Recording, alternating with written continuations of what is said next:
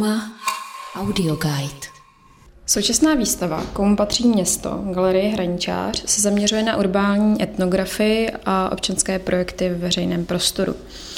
Skládala se především z podcastů a přednášek na dané téma, na kterých se podílela i studentka umění Hanka Kokšalová a Ladislav Zářecký, který se zabývá urbání kritickou teorií a antropologií. Můžeš nám neznalcům tady v tom oboru vysvětlit, co to v praxi znamená, nebo čím se zabýváš? Jak už si sama řekla, zabývám se teda tou urbání kritickou teorií a urbání antropologií.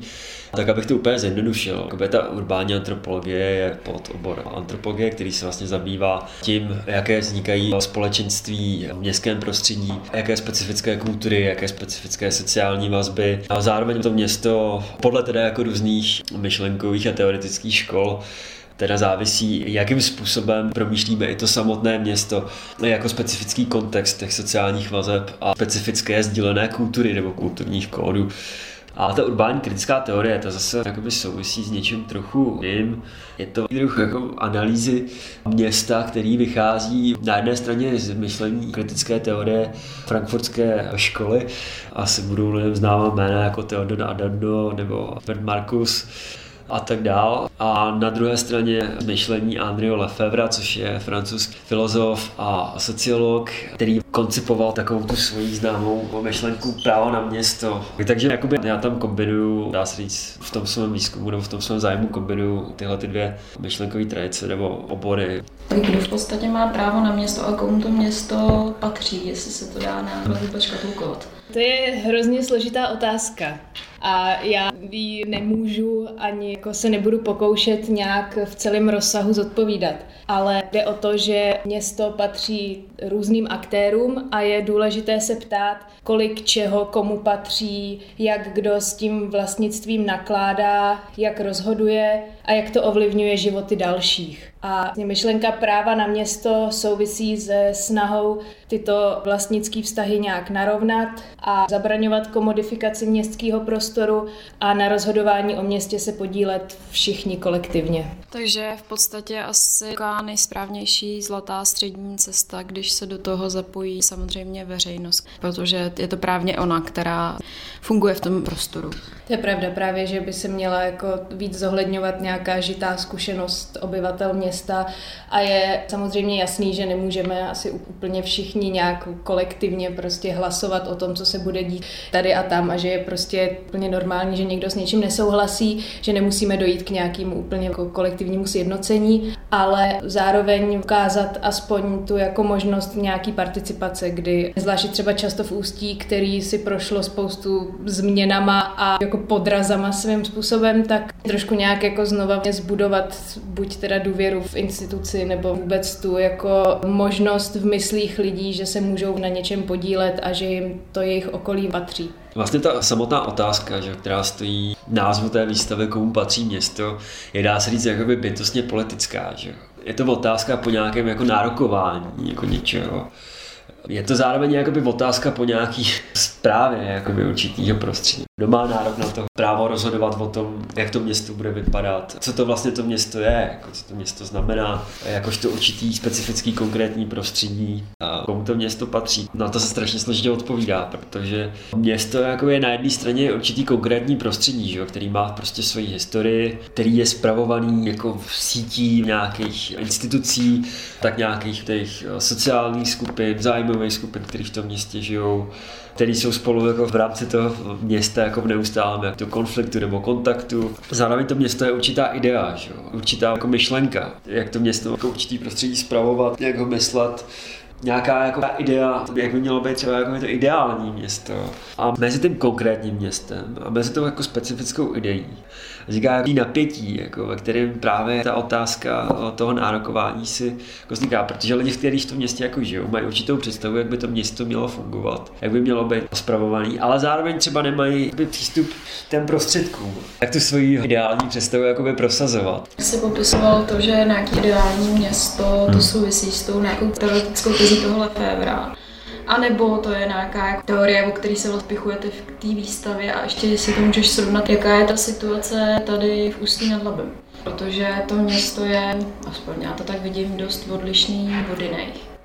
To je právě otázka, že? protože ta idea toho práva na město, ona svým způsobem je univerzální. Jo? Dá se prostě přenášet i do takových měst, jako je Ústí ale souvisí nebo vychází z historického podhoubí. Způsobem odráží idei roku 68, to znamená vznik no- nový levice, prostě spoura mladých proti eh, establishmentu. A ta idea je v podstatě jako jednoduchá, jo? ta prostě říká, že lidi, kteří v tom městě žijou, tak mají právo o tom městě jakoby rozhodovat. Že to město by nemělo být jakýmsi určitým souborem finančních jak možností pro kapitál, že to město by nemělo být nějakým produktem směny, nemělo by být místem akumulace kapitálu, ale prostředím ve kterém můžeme určovat podoby dobrého života jakým způsobem jako chceme žít, jakým způsobem chceme utvářet jako sociální vztahy. Tudíž zpráva města by se měla demokratizovat, měla by být víc participativní, měla by být víc pro jeho obyvatele a méně pro ten kapitál. Že? Ten vztah toho kapitálu k tomu prostředí jako takovýmu je postavený v podstatě jenom na vysávání toho místa a nevytváření jako sociálních No, Říkám, ta myšlenka je strašně abstrakt. Právo na město, co to jako znamená, jako jak si ho máme nárokovat. A právě tahle ta vágnost ideje nebo nějaká jako otevřenost, spíš než jako vágnost, je neuvěřitelně podnětná. Od těch 60. let, dá se říct, se s ní operuje až do dneška. Neustále vznikají nějaké no, jako hnutí nebo skupiny nebo jako občanských iniciativ, které jako mají tuhletu ideu toho práva na město jako svoji vlajkovou loď. Je to jako specifický jako požadavek, který apeluje na, dá se říct, na takovou jakoby aktivnější formu občanství, která se potom zpětně projevuje v městském prostředí. Posloucháte. Uma Audio Guide. V souvislosti s tím, co jsi právě říkal, tak předpokládám, že jste založili tu platformu pro urbání kritiku a kreativitu. A co je cílem té platformy? Zatím je platforma takový menší uskupení okolo galerie Hraničář, který si zatím tak jako ohledává, jak má vůbec pracovat. Sice o tom teďka jako mluvím jako o nějaký skupině, ale do budoucna to vůbec není o nějakým skupinovém združování, ale vlastně tvorbě eh, otevřeného prostoru pro kohokoliv, kde se vlastně budou řešit otázky zpět s životem ve městě. A my se postupně učíme, jak zachytávat, reflektovat a matizovat tu samotnou městskou skutečnost a jak třeba tvořit nástroje pro nějakou občanskou emancipaci a jak je potom šířit dál. Jaký ty nástroje by to třeba mohly být? Tak úplně jednoduše prostě vzdělávání v tom, jak komunikovat, ať je to prostě s úřadem, nebo co si vlastně člověk může kde a jak jako dovolit, jak, jak to případně měnit a jak se vůbec jako vyznat v tom prostoru. Ta platforma je takový experiment. Není to úplně jako občanská iniciativa, Nevzniklo to nějaký jako konkrétní potřeby, protože jo, většinou tady ty skupiny se združují, nebo o kterých se dá zpětně jako mluvit jako o občanských iniciativách této otázky práva na město, tak právě většinou jako vznikají na základě nějakého konkrétního problému. Jo, někde se mají bourat domy, kde žijou lidi, místo toho se tam má postavit prostě nějaký nesmysl, že jo, nebo něco takového. Oni dají prostě hlavy dohromady, založí nějaký hnutí a prostě členskýma nástrojema a takového aktivismu, různýma formama prostě vyjadřují ten svůj nesouhlas s těma záměrama, zároveň nově tváří nějaký komunitní život, nově se reflektuje to místo, vzniká nějaká nová idea o vztah k tomu místu a ta jakoby naše platforma se eh, přímo jako netočí kolem nějakého konkrétního problému. My jsme jakoby spíš to brali tak, že nás teda jakoby zajímá to město je jako specifický fenomén a chtěli jsme ho jakoby zkoumat. Zároveň jsme ale chtěli, aby to jako zkoumání nebylo nějaký prostě takový to jako, že no tak jako chodíme, teď to je zajímavý, tak to prostě jako analyzujeme, jo. Ale chtěli jsme ty poznatky vytvářet ne jako za účelem nějakých encyklopedických znalostí, jako prostě tady je tohle, takhle jako funguje. Ono to jako nejde, jo. Vytvářet nějaké encyklopedické znalosti jako o městském životě nebo tak. To je, ta realita toho města je neustále v pohybu. Je neuvěřitelně jako nezachytitelná. Ty cesty jako chápat to město, ten život v něm jsou různý. Jako je jich spousta jako možností jak město poznávat, jako je hloupý jako přeskočení zítky někde na nějakém místě je způsob poznávání města, jako jeho prostorovost, nějakých jako legálních jako sfér a tak. Jsme nějakým způsobem chtěli využívat i ty znalosti a formu těch vytváření jako těch znalostí v tom městě i k tomu, aby jsme ty všimnosti nějak jako sdíleli a aby měli nějaký jako kritický poton, protože co si budeme jako říkat, Ústí nad je prostě město, jehož nějaké situace není úplně jako příznivá, jo. Ač mluvíme třeba jako o politice, nebo o nějaký sociální jako situaci. Urbanismus tady jako prostě je taky úplně šílený. A my jako chceme tady to jako zkoumat. Já tomu říkám, že to město znova tvoří, protože jdeme úplně od píky Vybereme si vždycky nějaký místo a na tom místě jako zkoumáme, jakým způsobem to místo manifestuje obecný problémy a jakým způsobem generují místa samotný úplně jako nové otázky. Zároveň chceme dát hlas těm, kteří mají s tím místem něco společného, aby se tomu místu mohli jak vyjádřit, aby sami mohli jak mluvit to je tak jako důležitý aspekt, jako ten etnografický. Dávat jako prostředek tomu, vyzdílel jakoby tu svoji specifickou lokalizovanou zkušenost a to nás by přivedlo k druhému bodu té naší platformy. Nejde jenom teda o ten výzkum a o sdílení teda těch výsledků, těch jako různých výzkumů a komunikací s tím prostorem, která je na, jako na hranici jak etnografického výzkumu, tak i jako uměleckého výzkumu. Tak jsme chtěli jak otevřít určitou sérii nějakých jako workshopů, přednášek, diskuzí, a co čemu tak nějak jako pracovně říkáme Lidová univerzita. A dělal takovou sérii prostě seminářů, které by se věnovaly jako praktickým otázkám, co se týče občanské participace ve městě, jakým způsobem toho města vstoupit tím způsobem, aby jsme mohli ovlivňovat ten jeho osud. Jo? To znamená, Mohli bychom se třeba čátku zabývat, což jsme teda jako projednávali, ale uvidí se, jaký budou prostředky samozřejmě a jaký budou možnosti vzhledem jako k současné situaci, že je všechno zavřený. Tak ten participační jako rozměr je strašně složitý. Mohli bychom se třeba zabývat komunikací s úřady, osvětlit, jakým způsobem komunikovat s úřady, protože na tom jako spousta téhle občanských iniciativ jako většinou zachází. A vůbec jako snaha něco v tom městě změnit vždycky souvisí s tím, že člověk nějakým způsobem teda musí komunikovat s tou zprávou toho města, že jo, s tou mocí, která jako rozhoduje o tom, co se v tom městě je v té poslední instanci. To takže nějakým způsobem jakoby otevřít i tenhle ten blok edukační. Nějakým způsobem jakoby nechceme nahrazovat to nějakou občanskou společnost, ani nejsme říct občanská iniciativa. Chceme spíš právě vytvořit tu platformu, jo, ten prostor pro to se o těch městských problémech bavit a učit se o nich. Nechceme o tom jako mluvit moc abstraktně, ale spíš přímo vycházet těch uh, míst, zkušeností těch lidí, kteří tady žijou. Dát jim jako hlas, znova je objevit, nová je nějakým způsobem tady tím třeba i jako posilnit. Ta iniciativa občanská musí vzejít od těch lidí samotných, jako my to nemůžeme nahrazovat a ani by to tak správně jako nemělo být. V rámci té skupiny nebo té platformy, to kolik vás teď v podstatě je? Jako členů a máte nějak rozdělený role? Je to třeba tak, že někdo se zabývá tím výzkumem a někdo se třeba věnuje přednáškám, workshopům a podobně, teda ne teď, ale v normálním běžném režimu. Tak, my jsme chtěli, aby ta platforma byla otevřená, aby v jejím rámci mohlo vlastně spolupracovat spousta lidí, kteří by se nemuseli přihlašovat k nějaké jakoby, prostě skupinové identitě nebo něco podepisovat. Prostě jsme chtěli být jako co nejvíce otevřený. Jenomže samozřejmě jako vždycky u všeho je nějaký zakládající moment. A ten zakládající moment u nás spočívá v tom, že samozřejmě musela vzniknout nějaká jádrová skupina lidí, kteří to dali dohromady, který museli ohledávat, jaký jsou možnosti platformy, jak to máme dělat, co bude fungovat, co nebude fungovat jak budou fungovat formy té spolupráce v rámci té platformy, jak vytvořit vstupy do té platformy, jo, aby tam mohli jako externí participanti nějakým způsobem se do toho zapojit. Takže teďka, jako teda, když budeme mluvit o té jádrové skupině, tak já jsem to nikdy nepočítal. Ale na začátku nás mohlo být asi tak 6-7. Plně jako to tvrdý jádro, tak jsme asi jako čtyři. Nějakým způsobem to máme rozdělený spíš tak, že kdo je v něčem dobrý, nebo kdo jako se pohybuje v určitém jak bodu, který má svý specifický nástroje, jak poznávat svět eh, kolem sebe, to je vlastně přínos že jo, toho člověka. Zároveň ale se na to jako nemusí omezovat. Ukázalo se, že vzhledem k tomu, že nejsme jako odborníci na slovo vzatý, když znova objevujeme ty témata, znova se jako učíme chápat ty městské fenomény, tak jsou tam lidi, kteří dělají i to, co by jako normálně nedělali. Třeba Hanka, ta se mnou v podstatě dělala ten etnografický výzkum. Dělala se mnou dotazníkový šetření, dělala se mnou ty rozhovory. Říkám, jsou tam prostě jako lidi, kteří se takhle napříč více příspěvkama jako do toho zapojili Jenom abych teďka jakoby trošku ještě obecněji, tak jsme v podstatě všichni studenti. Jo. Na jednu stranu je to jako studenti humanitních oborů,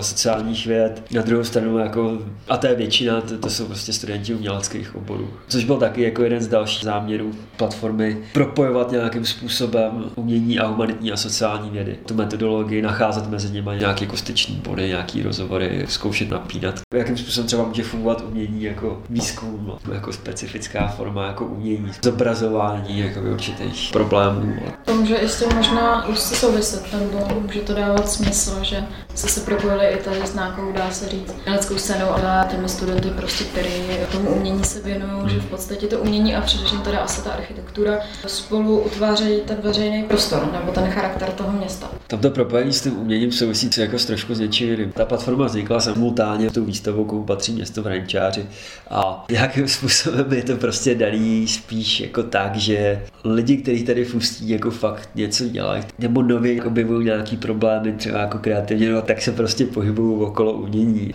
Tady v podstatě, když se člověk dělá něco jako takového, tak se jako tomu nevyhne. Já dělám sociální vědu, studuju sociální vědy spíš, ale jako pohybuju se hlavně mezi studentama umění nebo mezi umělcema, takže tam to bylo jako jasný, ten výběr byl spíš daný tím úzkým kolem a nakonec to tak jako dopadlo. Byl bych jako strašně rád, kdyby se tam zapojili právě i lidi, úplně jako z jiných bodů sfér kde bychom tam měli víc třeba jako sociálních vědců, už by jako mohlo postupně jako časem dojít. Proto jako říkám, že takhle na začátek si spíš tak nějak jako hrajem. Je to hodně teda jako ovlivněný jako tím uměleckým přístupem, musím teda říct. Ale zase, já třeba jako neberu to tak, jako že architektura nebo urbanistický myšlení nějakým způsobem úplně odpovídá tomu uměleckému myšlení. Že to je trošku už jakoby jiný druh myšlení, který ty témata zohledňuje jinak a ještě k tomu vztahu k tomu specifickému jako je. Zase se vracím jako k tomu, že ta spolupráce s těma umělcema je daná prostě tím prostředím, ve kterém se pohybujeme, spíš než tím, že by to bylo nějak úplně jako cíleně takhle vybrané. Samozřejmě, jak jsem říkal i předtím, baví nás to propojování těch sociálních věd, humanitních věd a umění.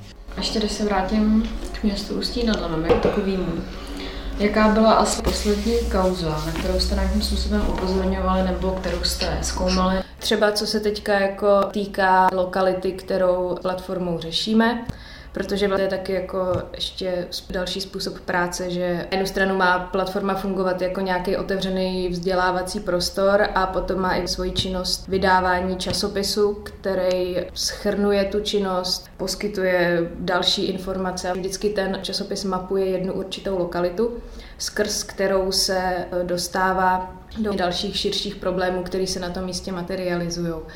A právě co se teďka týče lokality, kterou řešíme, tak to je lokalita u, tady v ústí západního nádraží. A tam v poslední době na podzim roku 2020 proběhla poměrně rozsáhlá demolice budov, který měly svoji historickou kulturní hodnotu ale byly dlouhodobě ponechaný chátrat a teď by se na jejich místě měl postavit obchodní řetězec Lidl. A to teda, i když s tím třeba souhlasíme, nesouhlasíme, tak teda to postavení Lidlu je takový trošku nevyhnutelný, jo, protože proti třeba nějakým developerským plánům třeba místních boháčů se dá trošku líp bojovat ještě, než když to je prostě síla nadnárodního řetězce, jo, takže to je takový trošku nevyhnutelný ale ještě jsem tomu chtěla říct, že my se platformu úplně nesnažíme do tohohle nějak zasahovat nebo jako případně prostě protestovat proti něčemu nebo podobně, ale v širokém kontextu popisovat tyhle ty děje a tyhle ty problémy a nějak o nich informovat, ale prostě široce, protože zároveň je tady v Ústí spousta lidí, kteří se těší, až si tam budou moct třeba nakoupit a podobně. A spíš je to o tom hledání, jaký různý pohledy jsou na tohle místo, jaký různý pohledy jsou na takovýhle děje a jak třeba lidem, kteří si myslejí, že to je dobře, tak jak jim opatrně komunikovat, že třeba tohle to není úplně nejlepší pro lokální ekonomiku a podobně. Když se teďka úplně zjednoduším nebo hloupě zaonačím, tak to je jídlifikace ústí. Ten pojem je strašně hloupý a my jsme pak od něj jako totálně upustili, protože tady nejde jako primárně o jídlo, jo, a tady jde o to, jakým způsobem fungují lokalizační praxe národních korporací a jak ovlivňují ten městský prostor a jak ta městská zpráva jak tomu dává prostě, aby tady takovýhle jako věci mohly vznikat. Souvisí to teda konkrétně z místy na Dolním Střekově, že jo, jak teďka nedávno prostě byla ta aféra o tom, že tam teda na těch čtyřech prázdných pozemcích, kde nic není, dává lidi tam venčej v podstatě psy, nebo to jako zkratka. Taková. Tak ty pozemky se oplatily, má se tam postavit Lidl, což je zásah, který nebyl obecně přijatý prostě pro tu lokalitu správný, že to místo vlastně periferizovat, protože tenhle ten typ stavby jako supermarket vytváří specifické podmínky pro to, aby se ty místa periferizovaly, protože nejsou užívaný jako sociální infrastruktura. To vznikají tam místa, kde lidi žijou, že, kde tráví volný čas. To byla taková jako asi nejviditelnější kauza, co se týče té tý lidlifikace ústí. Další lídl u západního nádraží. My jako pracovně používáme ulice u České besedy a okolí. Hanka o tom už mluvila. To dva místo, který už jako tenkrát ztratilo svoji hodnotu, bylo periferizovaný tím, že se v ulici Panská že postavila ta šílená vlastně čtyřprová silnice, která oddělala to místo centra a to místo je teďka vnímaný z takového toho jako oficiálního hlediska jako místo s ekonomickým potenciálem. To místo v podstatě už nefunguje jako místo. Ono je čelí k tomu, aby bylo mazaný. Plánuje se, že se tam dělá nadjezd, to nebude místo, ale bude to nějaká část nějaké infrastruktury dopravní. A nás zajímalo, jak tady ty dvě lokality, které mají jinou vahu, jsou jinak vnímaný v rámci toho města, tak jak ten stejný záměr, to znamená vystavění supermarketu, jak bude vnímán jako v těch různých místech. Jo. A tady tom porovnáním se jako úplně krásně ukazují právě jakoby ty rozdíly toho fungování těch míst samotných. Takže tou vaší snahou je v podstatě jak informovat ty lidi, upozornit na to, ale už ne třeba to zvrátit nějakou komunikací přes město, když si tomu dobře rozumím. Je to tak, nebo případně kdyby s tím chtěl někdo něco dělat, nebo kdyby tam se jako rozhodli sformovat proti něčemu, tak je to samozřejmě možný ale hlavní náplní je si tady z těch věcí všímat, upozorňovat na ně a popisovat je v co nejširším kontextu. A vzhledem k tomu, že už rok se tady potýkáme s docela šílenou pandemí, tak se mi i jakoby zdá, že i ten veřejný prostor se proměnil. Když budu teďka chvíli mluvit za platformu, tak to jsme si právě na začátku říkali, protože jsme vlastně začali tak nějak pracovat během září, října a já třeba osobně jsem měla s tím trošku problém, že jako proč teďka tohle to děláme, když je denní rytmus úplně jiný, než je normálně a že nic jako relevantního nezjistíme, ale zároveň to není pravda úplně, a samozřejmě, že pro právě takovou tu združovací, vzdělávací kolektivní činnost je samozřejmě jako pandemie úplně nepřítel, ale pro takovou tu jak malejší činnost ohledávání těch různých lokalit a uvažování nad tím, co na nich je, tak je to docela ideální, protože Veřejný prostor v úplně svoji jako nejširší definici od ulic po parkoviště se jako nezměnil. Nic se jako úplně nepřesunulo. A infrastruktura je pořád stejná. Případně se teda samozřejmě změnilo, jakým způsobem ji používáme, že prostě nejdeme do obchodu, ale stojíme frontu u Alzy, nebo nejdeme do restaurace a necháváme si dovíst jídlo, což zase přináší do města víc aut a taky jediná možná věc, nebo ono jich určitě víc, ale jedna věc, která se teda rozhodně změnila, takže všude přibyly takový ty boxy na samovyzvednutí zásilek. Taky je taková možná trošku problematická věc. Ale co se týče veřejného místa jako místa setkávání, tak tam teď ten život zmizel a chybí nám to. A ukazuje se, že je to něco, co je prostě nenahraditelného ať přes jako jakoukoliv virtuální věc, tak pořád se někde jako fyzicky sejít je strašně nutný, což pocitujeme sami na sobě, ale vlastně se k tomu ještě vážou další přidružený i jako ekonomické aktivity, protože trpí většina restauratérů nebo lidí, kteří mají nějaký menší krámy a jsou závislí na tom, že se lidi po městě pohybujou. Že mají lidi nějakou volnočasovou rekreační aktivitu, při které oni můžou poskytnout nějakou službu nebo nějaký zboží a celá tady ta struktura se rozpadá. To teďka jako nefunguje vůbec. A tady ta role veřejného prostoru jako prostoru pro nějakou akci pro život, tak se ukazuje jako zanedbatelná. A je otázka, jestli s tímhle s tím přijde i jako nějaký vyšší nároky na to, jak má ten prostor třeba vypadat. Já si nemyslím, že to je s tím nějak jako úplně horký. Budeme rádi, že se nám tady otevře hospoda, že se to nějak nebude úplně řešit, ale zároveň to nechci nějak schazovat, ale je to si myslím jak dobrý čas teďka, teda ono se furt říká, že teďka máme konečně všichni čas přemýšlet, ale možná to bych taky úplně toho nikoho nenutila, ale přemýšlet nad tím, jak venku trávíme čas a co se dá udělat pro to, aby to třeba případně bylo lepší ale taky bych se u tady toho vyhla nějakým velkým komplexním plánům, ale i spíš jako přemýšlet osobně nad tím, co může člověk víceméně své pomocí někde přinést, zlepšit, spravit, jak udělat lepší prostor pro komunitu lidí okolo sebe. A samozřejmě čas mají lidi pocit, že tohle dělají tak jako zbytečně, že si toho nikdo neváží a to nechtějí dělat na prostoru, který jim třeba nepatří tak právě uvažovat nad tím, jak tady ten třeba prostor zlepšovat krz to, že je tady ta možnost, že by nám nějakým způsobem patřil. Jak to, že vracet se do toho veřejného prostoru s tím, že je náš. Ten lockdown je samozřejmě úplně radikální zásah. Všichni známe fotografie z těch světových metropolí, prázdné ulice, které procházejí psy, nikde ani noha a Začaly se dělat samozřejmě jako už hnedka od začátku výzkumy, jak ten radikální zásah ovlivní to vnímání toho veřejného prostoru, jak se k němu lidi jako budou vracet, jak se nově bude konceptualizovat ten veřejný prostor. No a to souvisí totiž i s fenoménem nějakého vstupu do virtuální reality. Mluvilo se o tom ještě před tou pandemí. Vstupujeme z toho veřejného prostoru, z toho virtuálního podoby sociálních sítí, různých dalších jako jiných nástrojů komunikačních tenhle ten přesun bude ještě intenzivnější a ono je samozřejmě otázka, jestli se dá o tom virtuálním prostoru jako takovou veřejný. Protože ten veřejný prostor je veřejný v uvozovkách, je neustále vyjednávaný, co to je veřejný prostor, kdo ho spravuje, vlastní. A co se týče toho ústeckého veřejného prostoru, já jsem to jako zásadně neskoumal, ale a když se člověk prostě projde tím městem, tak si z toho může odvodit nějaké věci. Vzniká paradoxní situace. Logicky je úbytek toho využívání toho veřejného prostoru, ale jako na druhou stranu, tím, jak jsou třeba zavřený místa, kde se lidi setkávají, jako hospody, restaurace, kulturní prostory, tak naopak to jakoby i ty lidi vyhání je těch ulic.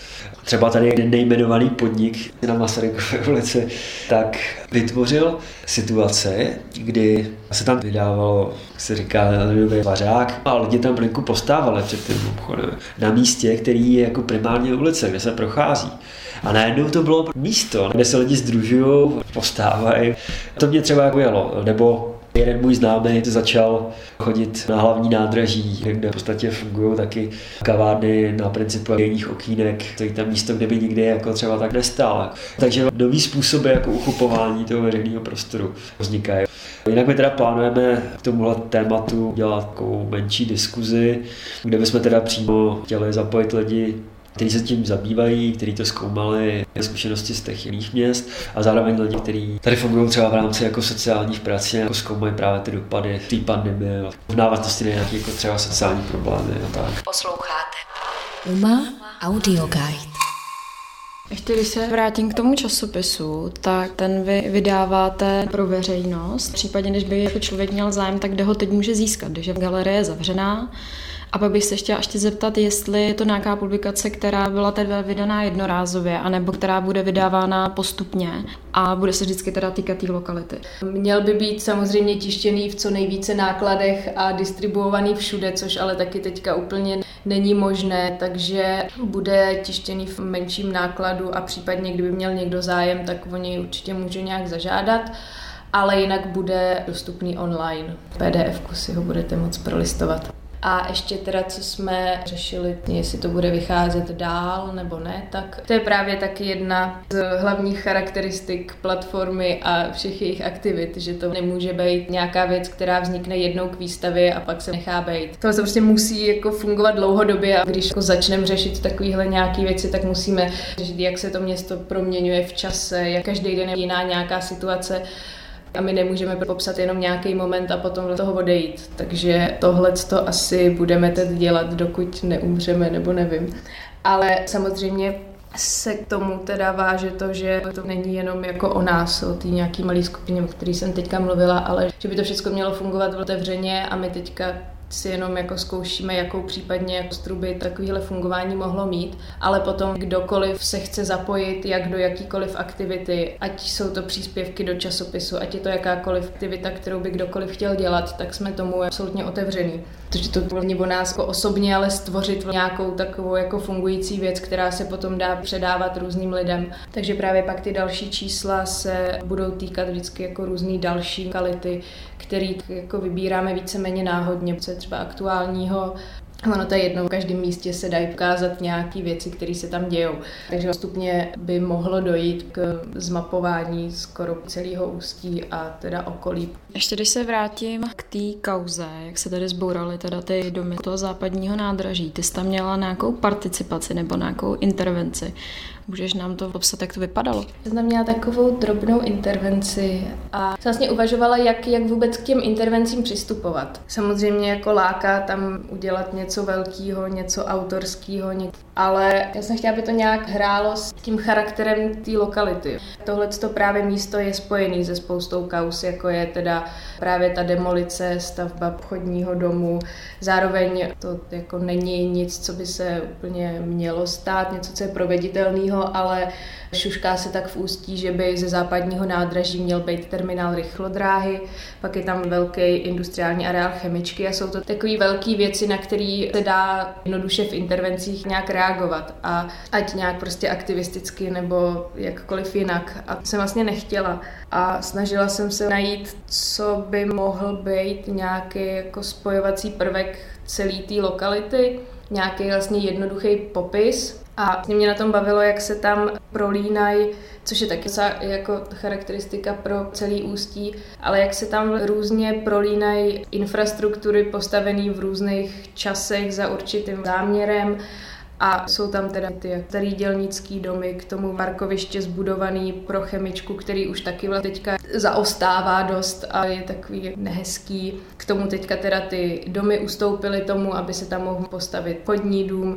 Zároveň teda případně s tou rychlodráhou by přišla úplně zase jiná infrastruktura. Tak mě na tom bavilo tahle jako pomíjivost a to střídání dob a přebudovávání v to lepší, ale z pohledu toho, jaký věci potom zůstanou. A začala jsem přemýšlet o tom, jaký další věci, které znám, tak který stělesňují tohleto podobný to, že jako zůstaly po nějakém období třeba svojí slávy nebo jako zbytky, které samozřejmě taky můžou být vnímaný dvojitě, buď jako něco, co se má vystavit do muzea jako pozůstatek něčeho důležitého, anebo jako hnusné odpadky tak jsem zvolila tři objekty. Jeden z toho je vánoční stromeček, což je taky věc, která pak zůstává u popelnic po jednom dni oslavování. A ten jsem zasadila do hlíny, která tam teďka upravovaná potom, aby se tam mohl ten Lidl postavit. A je to takový hliněný staveniště ze spoustou jako kopců, docela to vypadá jako přírodně, jako krajina tak jsem do toho zasadila ten strom a to dostalo úplně jiný takový jako krajný ráz v tu chvíli. Potom taky jsou na tom místě, přesně nevím ten technický název, ale taky takový ty betonový květináče, pozůstatky, které jsou úplně všude. Pozůstatky svojí doby v jednu dobu extrémně jako masově rozšířený a teďka na ně narážíme skoro v každém městě, skoro na každém náměstí v různě udržovaném stavu a oni jak jsou těžký a betonový, tak to taky nejde pořádně odstranit. A tam u západního nádraží je právě ještě jeden, který je ještě jako zevnitř zalitý betonem, takže je extra těžký a zároveň je už jako nevyužitelný, nic se do toho nezasadí a je to jenom extrémně těžký a sedí to tam. A k němu jsem připevnila balónek, takový dlouhý, specifického tvaru, který si tak jako pamatuju spoutí, a což je teda taky věc, která už moc neděje a taky už je problematická. A ten jsem nafoukla heliem a připevnila k tomu a vznikal tam docela zajímavý kontrast té těžké věci a toho balonku, který se hejbe ve větru a jakoby ten květináč táhnul za sebou, ale nikam ho neodtáhne. A potom poslední věc, která teda je tam doteď. Tyhle ty dvě věci, ten stromeček, ten museli asi hnedka odstranit, protože tam v tu dobu ještě probíhaly terénní úpravy a balónek jsem tam potom hledala a doufám, že se ho někdo odnesl domů a dělá mu radost. Ale věc, která tam pořád a tak mi teda dělá radost mě, hlavně když jdu okolo. Tak to je disco koule, taky věc, která je retro a cool, ale taky už není úplně v období svojí hlavní slávy. A tu jsem připevnila na zeď jednoho z těch polozbořených domů, co tam ještě jsou, protože tam přišla jako podobnost té koule odkazující teda na nějakou zašlou slávu a nějaký kulturní symbol a že je ta koule takhle pověšená vlastně podobná demoliční kouli. Já vám přeju, ať se vám v rámci formy daří, ať se vám podaří všechny ty cíle, které jste si dali. A děkuji moc za rozhovor. Pro UMA Audio Guide Andrá Vaňourková.